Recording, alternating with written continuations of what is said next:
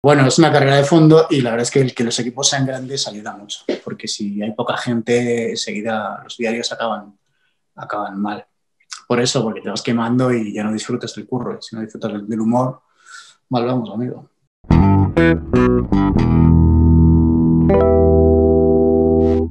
Muy buenas una vez más a Escribe Mejor, el canal para guionistas. Hoy os traigo una entrevista con Marcos Más, guionista de programas. Y es que Marcos tiene experiencia como guionista en programas como el de Buenafuente, El Intermedio, actualmente se encuentra en Loco Mundo y además de eso pues también ha hecho monólogos. También tiene experiencia como guionista de ficción, entre ellos el cortometraje El pájaro cubo que se encuentra actualmente seleccionado para los Oscars.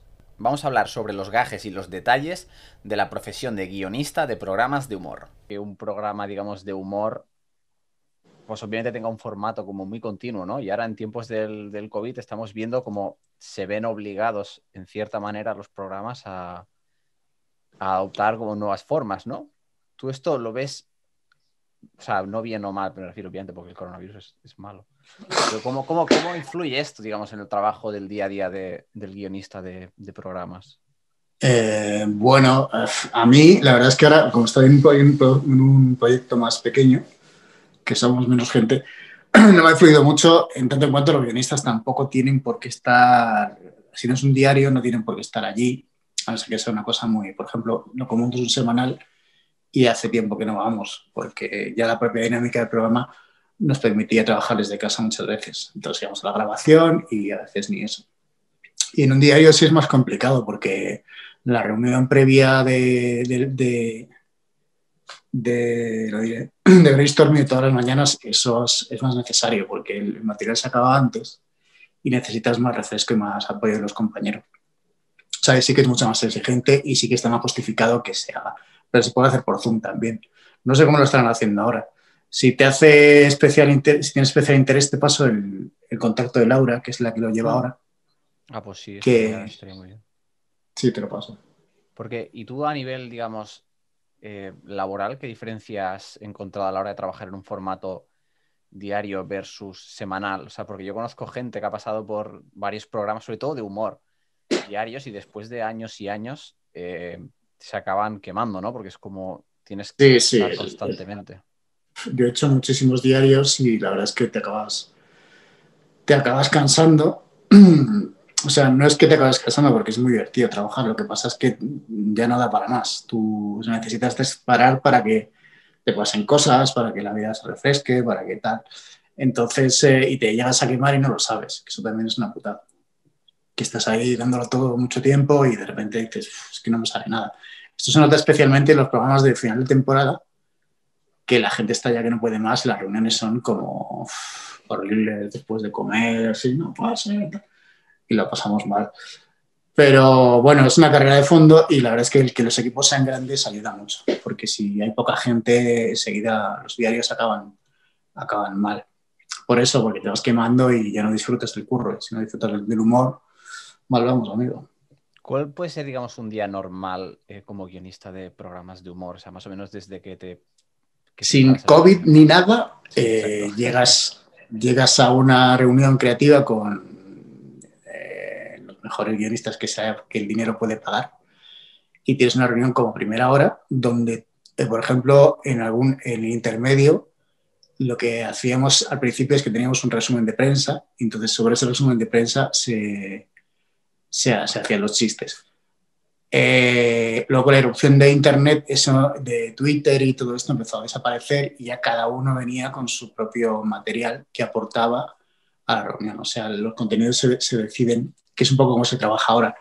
Tú llegas, vas en el, ya vas en el, cuando vas al plato ya vas viendo por el móvil las cosas que han pasado, te has visto los telediarios, te has leído Meneame y ya sabes qué chistes puedes ir ahí proponer en la reunión. O si tienes alguna idea de una pieza, la expones ahí.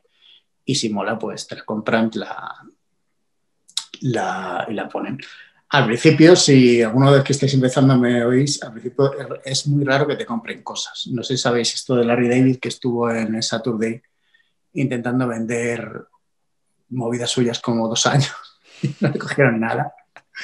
Y esto lo cuenta, tío. Y luego dijo, se fue.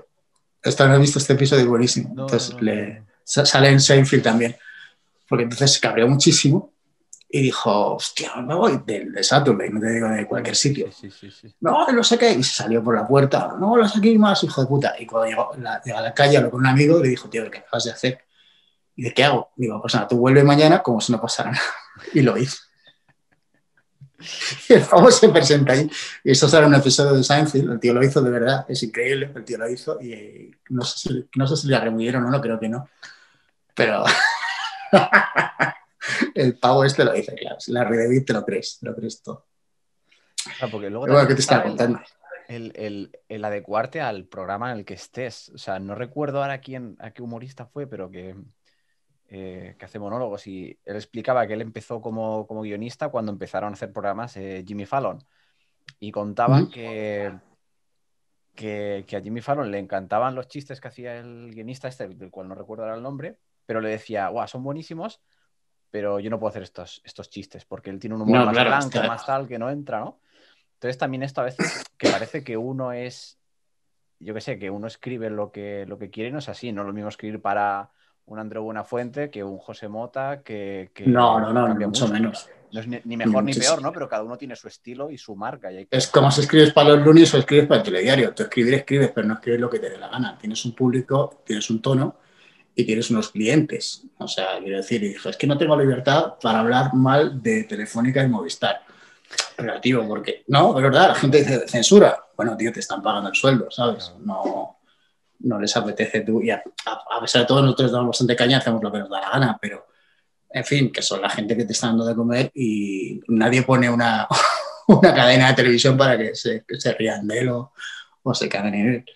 Pero bueno, hay bastante libertad. Es, es, peor hacer humor en Twitter, yo creo, ahora mismo que en la tele.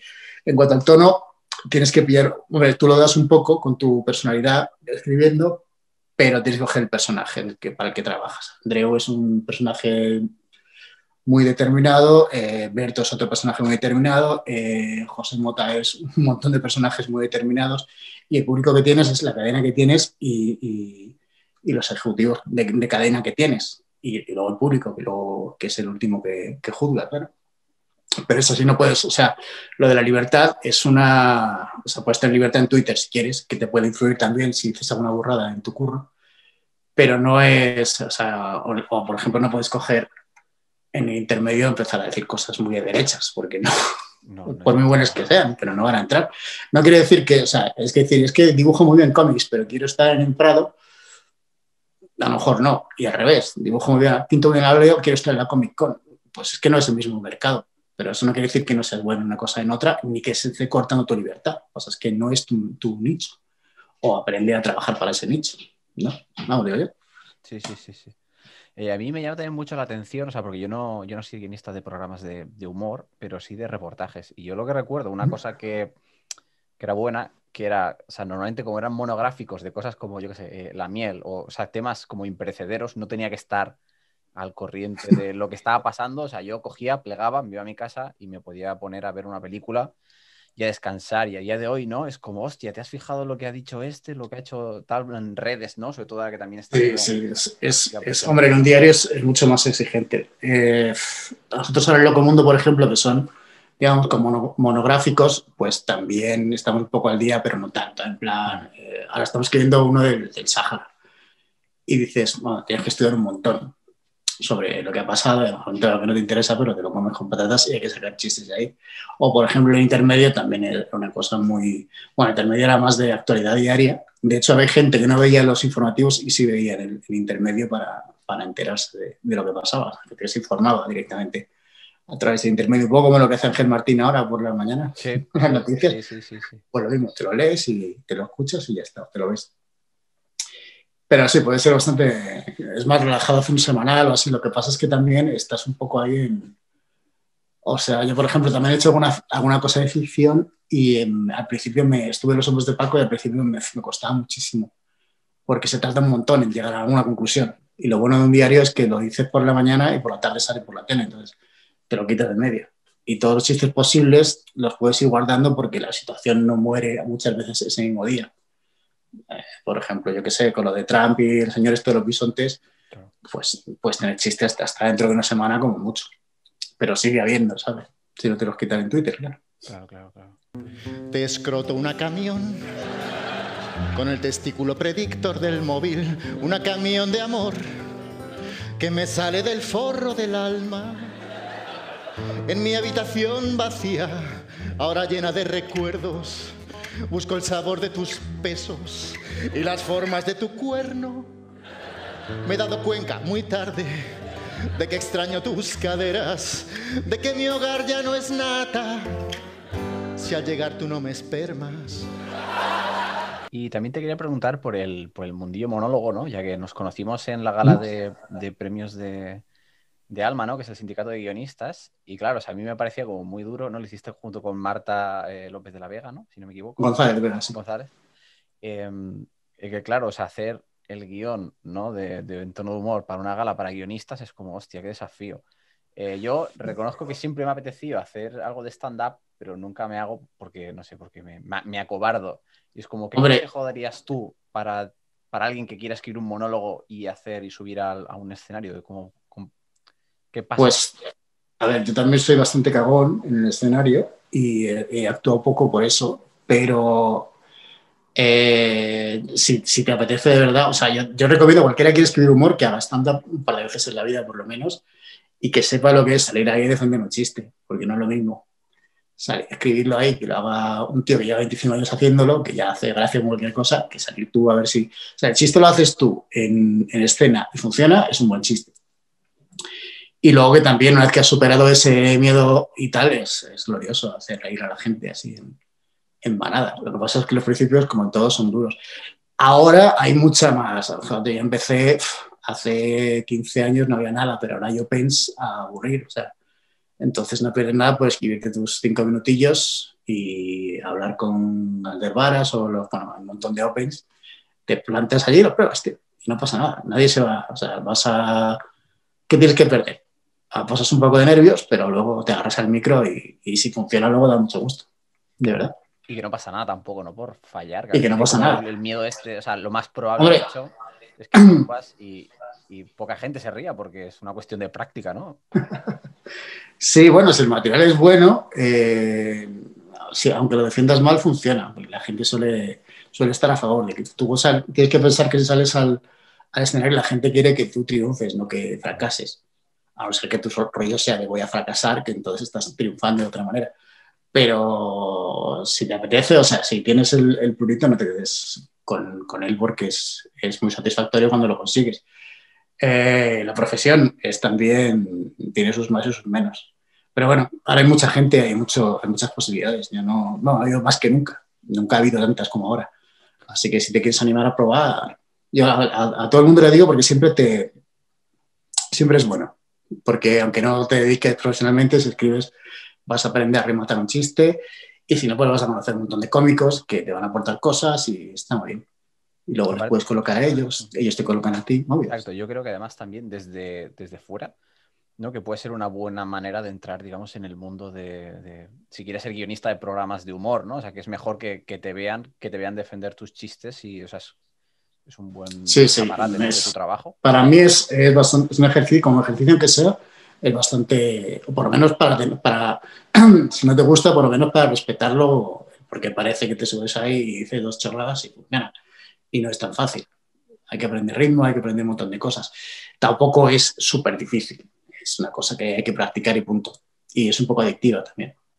A mí me ha pasado, lo que sí que he escrito es eh, eh, comedia en, ficción, ¿no? En un, en un, piloto de serie que, que produjimos eh, que se llama Poderes de Mierda. Y uno de los elementos, o sea, va como sobre cuatro superhéroes, que tienen poderes ridículos. Y una de las cosas que más me resquemó es que muchas cosas que funcionaban en el papel o funcionaban como explicadas, o sea, tú les decías, ¡buah! Y la situación estaba de tal, y la gente decía, ¡ay, qué interesante! Y luego viendo el piloto no funciona del todo, del todo y me di cuenta que era por, o sea, una cuestión muy básica de, de hacer el remate, ¿no? O sea, es esta cosa de hacer humor es, todo el mundo que dice, no, hacer humor es muy complicado, pero por dentro piensas, pero yo sé hacerlo, ¿no? Hasta que te das cuenta de que no sabes hacerlo. Entonces, me comentabas que los hombres de Paco eh, eh, como que te costó un poco, ¿no? que era muy diferente. ¿Cómo ves tú la diferencia de escribir humor en ficción en programas? Bueno, es que los, los... A ver, un programa es, un, es una pequeña ficción, pues es que es muy es hiperrealista. Parece que lo que está diciendo ese señor lo dice él y en realidad es un personaje, pero, pero existe esa convención de que y tú cuando subes un escenario no eres tú, eres un personaje que hace de ti. O sea, es, es lo más parecido, lo más cerca que hay de la ficción, de la, la realidad de la ficción en, en cuanto a artes escénicas. Y, pero luego, claro, por ejemplo, la ficción tiene muchísimas posibilidades, porque te puedes meter ahí dragones si te apetece, que hagan risa, hasta marionetas. Tiene muchas cosas que... Lo que pasa es que también tiene otros, otros registros, como por ejemplo la situación, que no tienes en, en stand-up. Stand-up eres tú, la situación la tienes que contar, recrearla y no es lo mismo. O, o sea, son, son, recursos diferentes lo que, lo que puedes hacer. Y luego además que el stand-up, los referentes que hay son muchos menos que en ficción, que prácticamente todo se ha jugado en ficción. Todos los géneros. No, sé si hay no, hay, no, hay, muchos géneros en stand-up y si los hay en, en ficción están todos.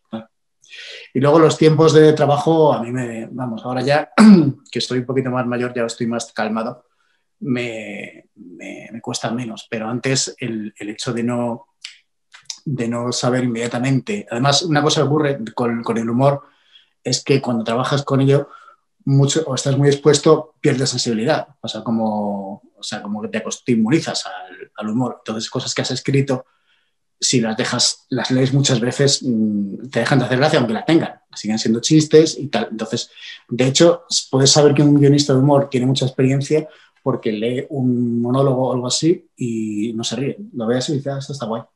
Y sí, sí, luego lo veis y es la hostia, pero o sea, yo con mis compañeros estamos ahí como el que cambia cromos. ¿no? Mira, esto es, ah, qué bien. Y es, luego el chiste es brillantísimo, los que hacen es como la hostia, pero claro, tú ya estás como como inmunizado te hacen creer otras cosas que luego el público no. En fin, es, es complicado. Sí, sí. Y te quería preguntar también. Eh, sí, eh, en tu currículum, ¿no? Eres de las pocas personas que puede decir que, que, es uno de los letristas de la canción del Chiqui Chiqui. No sé si es una cosa que te sacan mucho en las entrevistas o no. Sí, en todas. En todas. todas, ¿no? Es que, claro, eh, a ver, fue, fue y es un. A lo mejor la gente que esté viendo esto y que, que sea relativamente joven, pues no lo suene mucho, ¿no? Pero es una canción que surgió en el programa de Buena Fuente, ¿no? Y que acabó en, en Eurovisión. O sea, a día de hoy, yo me acuerdo de que sí, el, el Breaking Dance y el, y el, Robocop, o sea, ¿cómo fue? Tampoco quiero mitificar, ¿no? La forjación de, de las letras del Chiqui Chiqui, pero ¿cómo, cómo fue un poco el, el proceso? Pues imagínate, aquello fue para hacer esa letra tan profunda. o traer gente ahí, ¡guau! No, fue una tontería muy grande, pero casi todo lo que hacíamos en ese programa era... la cosa surgió porque David Fernández, el actor, teníamos una, una, sección de impro que se llamaba Actor de Guardia, en el cual eh, venía un actor al plató y le, le dábamos una noticia y lo metíamos en un vestuario y, tenía que hacer un personaje como si le fuésemos a entrevistar con esa noticia. ¿no? Entonces, eh, la primera vez que lo hicimos, vino uno de los hombres más graciosos que yo conozco, y le, dimos una noticia que salió de un señor que había inventado una guitarra eléctrica con vibrador. O sea, tú te ponías la guitarra, te la metías en algún orificio y eso la tocabas y, y te daba gustico sexual. Entonces salió y él luego me contó con los años que él tenía un vecino uruguayo que hablaba así como el, como el chiquilicuatre, que no se le entendía y que hablaba mucho con él para sacarle material. Bueno, entonces él salió allí a, a hacer el, el cretino eh, con unas cosas de vestuario encontraron, ahí en un tupé, unas cosas, y ahí nació la cosa. Y se nos ocurrió, porque era justo el momento en que se presentaban las, las candidaturas a Eurovisión, y era la primera vez que se votaba por internet. Entonces nos presentamos y Forocoches hizo el resto. Porque... siguió la política española de votar más pringado, el que más gracia haga, y claro, salió, salió David y el resto es historia. Y nada, fue una época bastante curiosa. y mira, pero bueno, no, he hecho tres cosas. Ahora estoy de alguna manera, bueno, de alguna manera no, tengo un corto de animación y estoy prenominado a los Oscars. El pájaro cubo, ¿no? El pájaro cubo. O sea que voy a, voy a perder en Eurovisión y en los Oscars. un récord de perderlo. De, a ver si pierdo algún Goya y ya lo peto. Sí, porque de hecho lo había buscado, pero claro, imagino que como aún está en festivales, ¿no? Pues no. Claro. No está Se empezará a ver en. Estará, seguramente estamos negociando con Shots TV. Para bueno, es que eso no lo llevo yo, lo llevan en Colombia, porque se ha producido allí y no. Y ya, ya os avisaré cuando se pueda ver. Perfecto. Claro, porque es animación. O sea, ¿cómo ha sido también el proceso de escribir animación? Porque es como esto se puede hacer, no se puede hacer, ¿no? Se imagino que habrá un diálogo constante. Pues en el caso del pájaro cubo, el, pájaro, el caso del pájaro cubo ha sido una cosa completamente de, carambola porque no era un, no era un guion para animación, sino que era un, era un libro de cuentos que yo escribí hace un montón de años y ilustré también y la, y la editorial pues ese año no entró en el, plan de edición, sabes que los libros es una cosa así, entonces el cuento no, se publicó y fui a vender una peli que te hice con Marta en, el año 2012 a, a, Ventana Sur, en Buenos Aires, el, el mercado este, que por cierto, si aunque no queráis dedicaros a hacer estándar, si vais a tener que vender vuestras pelis y vuestros eh, proyectos, hacer pitch, viene muy bien hacer, hacer stand-up. Porque pasado cierto número de, quiero decir, si ese, pequeño teatrito hay que hacer, cuanto más presencia tengas el público y más sepas hacer reír, mejor.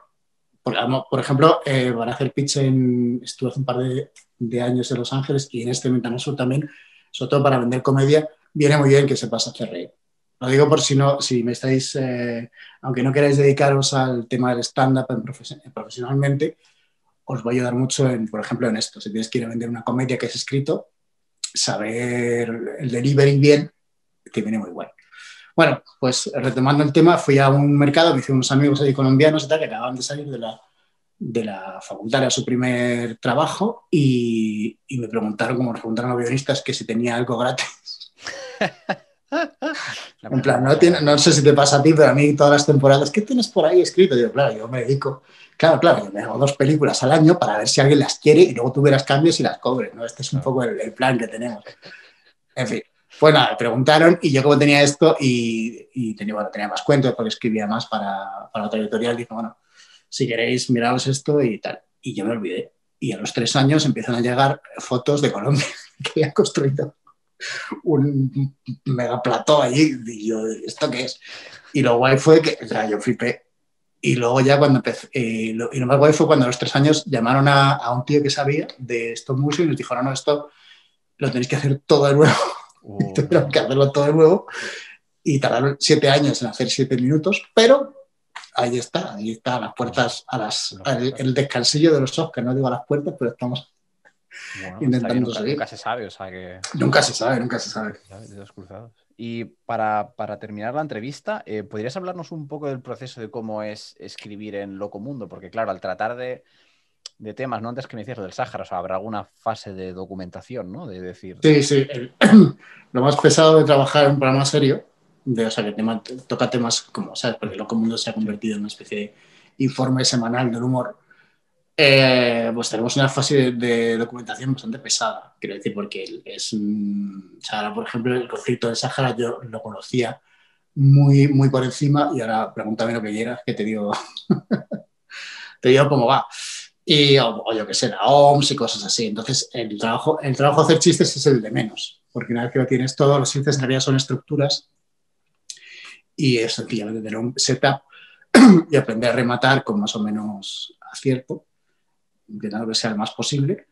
Y, y, la verdad es que después de tantos años, antes, por ejemplo, se hacía mucho más brain entre nosotros, porque hacía falta más abundancia de chiste, pero ya con los años, como vas cogiendo más callo, pues ya directamente es como, tú haces esta parte, yo hago esta, pim pam, pim pam, no sé. Hombre, una cosa, por ejemplo, que se hacía mucho en el intermedio y está muy bien, es trabajar por parejas. Tener tu body comedy, aunque no sea aunque no, aunque no vayas a hacer comedia en vivo, pero sí trabajar con alguien al que tú le hagas reír y él te haga reír a ti. Se, avanza mucho más rápido porque en cuanto le cuentas un chiste y el tío se ríe, pues ya sabes que es un chiste. Si no, tienes que escribirlo, probarlo con alguien o arriesgarte a que no sea un chiste. Entonces ahí vienen los, los problemitas. Pero, o sea, es una buena, es una buena. Siempre hay que leérselo a alguien o cantárselo a alguien para ver si la cosa funciona. Normalmente esto en, un programa humor se hace directamente en la reunión creativa. Ya si estás trabajando en casa es más complicado. Tienes mucha práctica o eh, tienes alguien con el, que, con el que curras. Yo, aparte que es mucho más agradecido, porque aunque tú sepas hacer muchos chistes y muy bien, el otro siempre tiene otro estilo y siempre te sorprende, porque claro, si no te sorprendes, tú de tus chistes ya no te sorprendes. Yo ya no, no me hago reír en mí, por lo que sea. Pero, pero bueno, o sea, que siempre se, se avanza mejor en, en, pareja, como la vida, digamos. Claro. ¿Y nunca te has visto en la tesitura, digamos, de tener que escribir humor solo? Porque a mí una cosa, ahora que, ahora que me pasa con las series estas de podcast que me han encargado, por los plazos que son, o sea, no hay tiempo a, no son de humor, pero son la última extensión es de misterio. Y es aquello de tengo 10 episodios, confío en que los cliffhangers eh, funcionen y que el misterio y la trama sea interesante y toma, aquí la tienes. ¿Te ha pasado alguna vez de tener que decir estos chistes sin, sin testearlos? Yo soy muy, soy muy riguroso con eso y siempre se lo, leo a alguien, pero alguna vez he tenido que, que, ir a ciegas por tema de tiempos y tal, y suele salir bien si tienes mucha experiencia y si no, pues te la juegas. Pero en principio, yo es que he tenido mucha suerte y he tenido mucho oficio desde el principio, porque he trabajado en muchos diarios, mucho tiempo seguido antes de hacer otras cosas. Entonces, ya tienes mucho callo, ya tienes mucho background, entonces ya es como más, no, te lo pasas tan bien porque no estás creando, sino que estás un poco cogiendo cosas del, del, archivo, que claro, ya lo tienes bastante rellenito, y entonces con eso ya puedes manejarte bastante bien. Pero sí, ahora me ha pasado y bueno, pues vas más nervioso. Por ejemplo, he estado ahora rechisteando pelis, me han pasado cosas de cine y estoy redialogando, metiendo chistes y tal, y claro, eso es una cosa que mmm, yo confío en que les, hasta que no se lo lees al director o al otro guionista, no sabes cómo va a funcionar y no se lo lee en tu presencia, sino que tú le mandas el guion, él se lo lee y luego te devuelve las notas. Con lo cual, el proceso no sabes, o sea, te confías en que, en que lleva bien. Siempre, de momento todo ha ido bien, pero luego ya está el público, claro, que luego habrá que ver, o sea, aparte de todo esto que queremos hacer reír, luego hay que ver cómo se dirige, cómo se filma y luego la reacción que tiene el público, porque el ritmo con el que se bueno, un montón, el humor es súper frágil y hay un montón de, hasta la luz influye, fíjate lo que te digo. Hay un montón de, de, factores que pueden fallar y parece que es culpa tuya y a veces, a veces lo es. Pues muy bien, Marcos. Yo creo que esto sería todo. Eh, muchísimas gracias, tío, por, Nada, lo que por, quieras, tío. por, la entrevista. Muchísimas gracias por haber visto la entrevista. Esperemos que os haya gustado. Dejaré abajo en la descripción la cuenta de Twitter de Marcos para que le sigáis, ya que pone cosas muy graciosas. Es muy recomendable. Os ha gustado el vídeo y queréis estar al tanto de otros vídeos, podéis suscribiros y si ya estáis suscritos podéis activar esto de la campanita, porque si no luego es como que no os aparecen las notificaciones de los vídeos y hay mucha gente que me dice, es que has hecho un directo y no me he enterado. No te has enterado porque no tienes lo de la campanita, ¿por qué te crees que la gente en YouTube es muy pesada con lo de la campanita? Si no la pones, no te enteras. Dicho esto, muchísimas gracias una vez más a Marcos y muchísimas gracias a vosotros y vosotras por estar viendo el vídeo y nos vemos hasta la próxima.